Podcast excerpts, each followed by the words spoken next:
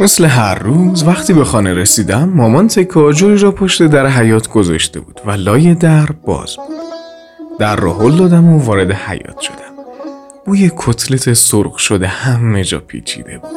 یکی از بندهای کوله پشتی هم رو محکم توی دست گرفتم و توی هوا چرخاندم و یک لنگه از کتانی پاره هم رو که لبش مثل لواشک آویزان شده بود به گوشه ایوان پرتاب کردم و با صدای بلند داد زدم سلام!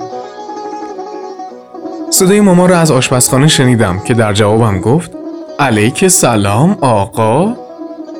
بعد هم طبق معمول بدون مکس سفارش کرد که لباسای مدرسه تو گوشه اتاق پرت نکنی یا دست و صورتتم بشور مثل بچه آدم بیا بشین سر سفره. همین که مامان گوجه های ورقه شده را توی روغن داغ ریخت صدای جلیز و ویلیزشون همه جا پیچید وارد آشپزخانه که شدم سه تا از آن کتلت های طلایی رو گذاشت توی پیش دستی گل سرخی و چندتایی هم گوجه سرخ شده کنارش ریخت. بشقاب را که دستم داد با همون کفگیر استیل دستش رو به علامت تاکید بالا و پایین برد که دوباره انقدر غذا رو شور نکنی که خودت هم نتونی بخوری. اما من انقدر روی گوجه ها نمک ریختم که دانه های سفید روی قرمزی گوجه ها پیدا شد. همان لغمه اول رو که توی دهانم گذاشتم با دهان پر به مامان گفتم بالاخره نمی‌خواین برای من کفش بخرین؟ مامان داشت شعله گاز رو خاموش می‌کرد در همان حالت سرش رو تکان داد و گفت چند روز دیگه در نون رو جگر بذار. لغمه نیمی جویده رو به زور قورت دادم و گفتم همون جایی که قبلا دوخته بودی پاره شده. امروز موقع گل کوچک علی رضاینا مسخرم کردن. کفشم با توپ شوت شد توی جوب. تازه وحید کسونی میخی خریده. نمی‌دونی چقدر. مامان نگذاشت حرفم را تمام کنم. محکم با کفگیر به لبه تابه کوبید و گفت بچه گفتم دو روز صبر کن. اشک توی چشمام جمع شد. قاشق رو گوشه پیش دستی رها کردم و رفتم توی حال. روی پتوی پلنگی کنار دیوار نشستم و زانوهام رو گرفتم توی بغل. زل زدم به تلویزیون. برنامه ظهر خانواده بود و هرمز شجاعی مهر داشت از رسیدن بهار و خانه تکانی می‌گفت. و اینکه باید کدورت ها رو دور بریزیم و خانه دلمان رو هم بتکانیم. چند روزی بود که حدود یک سوم از تصویر تلویزیون سیاه شده و برنامه ها رو نصف و نیمه می‌دیدیم. بابا فکر می‌کرد لام تصویر سوخته و حتما تعمیر می‌شود. اما مامان می‌گفت بوی سوختگیش در آمده باید به فکر تلویزیون باشیم. من هم دلم می‌خواست مثل بقیه دوستام تلویزیون رنگی بخریم تا آدم ها رو بهتر ببینیم و کانال ها رو با کنترل از راه دور عوض کنیم. کارت هزار آفرین که آقای معلم با خط خوش رویش نوشته هرگز خدا را فراموش نکن به همراه کارنامه هم روی تلویزیون جا خوش کرده. نیمخیز شدم و برداشتمش. جلوی جمع معدل نوشته شده بود 20 تمام و بالای کارنامه شاگرد ممتاز که با رنگ سبز نوشته شده می درخشید. بابا دقیقا شبیه همون امضای سلس اول و همون جمله تکراری را در محل امضای سلس دوم کرده و نوشته بود از زحمات شما سپاس گذارم. دستخط بابا طوری است که هر کسی ببیند می‌فهمد کم سواد است. دفعه پیش که با آن لباسه گچ خاکی از سر ساختمان آمده بود مدرسه تا اجازه من را برای رفتن به مراسم ختم مامان بزرگ بگیرد آقای مدیر به من گفته بود قدر پدرتو بدون آدم بزرگیه من سر تکان داده بودم و گفته بودم چشم. آقا اما توی دلم آرزو کرده بودم. کاش بابای من هم مثل بابای وحید پیکان جوانان داشت و شلوار لی و آستین کوتاه میپوشید. از آن روز عصر به بهانه کمک کردن به مامان برای شستن فرش ها قاطی فوتبال بچه های کوچه نشدم. اما موقع پارو کشیدن روی فرش های کف مالی شده تمام حواسم به سر و صدای بچه ها بود. مخصوصا وقتی کار به پنالتی کشید مطمئن بودم که وحید ارزه گل کردن ندارد بی خودی نبود که اسمش رو گذاشته بودیم وحید شلی.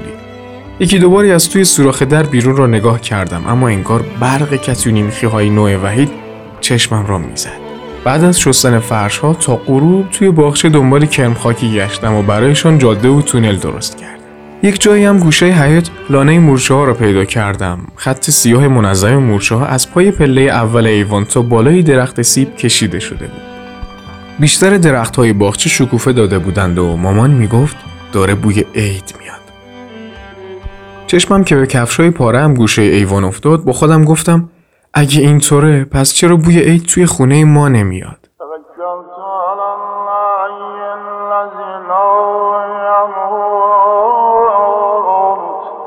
صدای اذان مغرب از مسجد بلند شده بود و من هنوز هم لب باغچه نشسته بودم. و از سرما آب بینیم راه افتاده بود. اما باز هم دلم نمی‌خواست داخل خانه برگردم. نگاهم به کبوترهای روی سیم برق بود که برق محلمان قطع شد. مامان پا برهنه بیرون دوید و در حالی که خواهرم را محکم بغل کرده بود دست من را هم گرفت. کف جورابهای مشکی ساق بلند مامان خیز شده بود.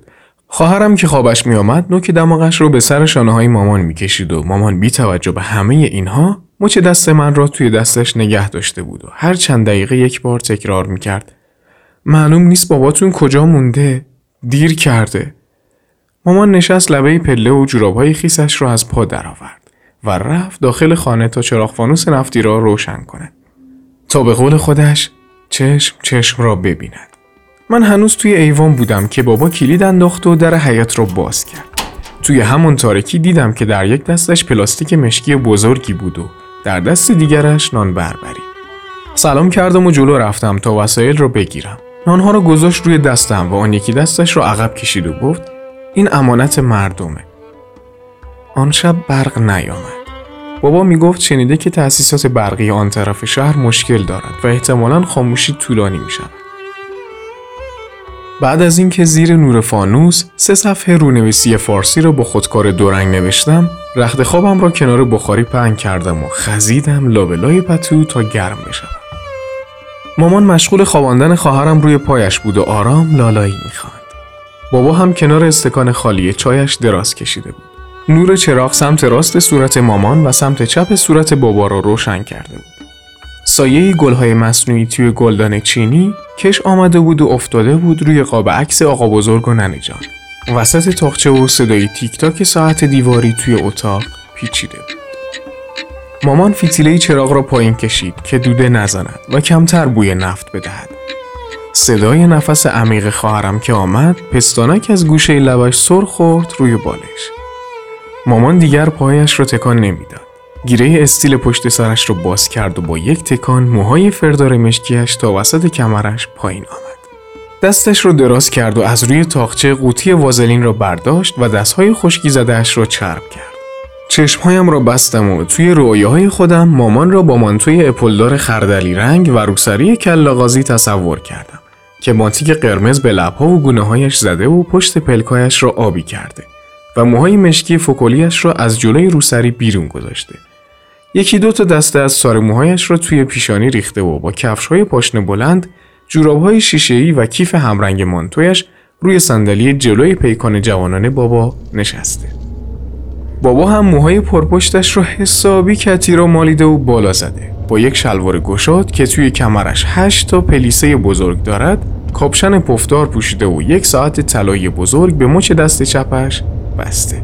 دست دیگرش را هم گذاشته لبه شیشه راننده. من و خواهرم را از آینه وسط نگاه می کند که با لباس های شیک و نو روی صندلی عقب نشسته ایم و خیلی خوشحال داریم به عید دیدنی می رویم. مثل خانواده وحید.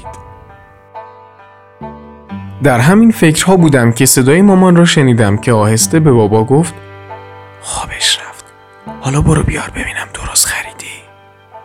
از لابلای مجه هایم دیدم که بابا دستش را از زیر سرش برداشت و نیمخیز شد و به صورت من زل زد. من پلکایم رو به هم فشردم. صدای بابا آمد که آره خوابه. مامان ادامه داد بچه خسته شد. پا به پای من فرش شست. چند ثانیه بعد بابا همان پلاستیک مشکی بزرگ را از پشت پشتی بیرون کشید و طوری که کمتر خشخش کند درش را باز کرد و جبه سفیدی را در مامان بچه را آهسته روی زمین گذاشت و چهار زانو روبروی بابا نشست و در جعبه را باز کرد. و یک لنگ کتانی میخی دورنگ را توی دستش گرفت و با دست دیگرش بندهای مشکی را از جعبه درآورد. بابا گفت خدا کنه اندازش باشه. مامان سر تکان داد و گفت حالا یک شماره بزرگتر می‌گرفت. اینا رو به رشدن. قلبم داشت از سینه بیرون می‌زد. نمیفهمیدم خواب رفتم یا بیدارم. دلم می‌خواست به پرم کتانی رو از مامان بگیرم و همون موقع شب دو طرف دروازه رو آجر بکارم و مسابقه فوتبال راه بیاندازم و هزار تا گل بزنم و توی همین افکار بودم که بابا رو به مامان گفت صبح که رفت سری پشت سرش خودتو برسون مدرسه. مدیرشون گفت همون زنگ اول توی صبحگاه جایزه شاگرد ممتازا رو می‌خوان بدن. انگار همه خانواده جایزه هاشون رو دادن مدرسه. فقط ما موندیم. دیر نکنی. اشک از لابلای پلکایم شره کرد روی بالشم طوری که صورت مامان رو موجدار می‌دیدم وقتی داشت سرش را به علامت تایید تکان می‌داد و بابا را از همیشه بلند قامت تر می دیدم وقتی دست گذاشت روی زانوهایش و یا علی گویان بلند شد.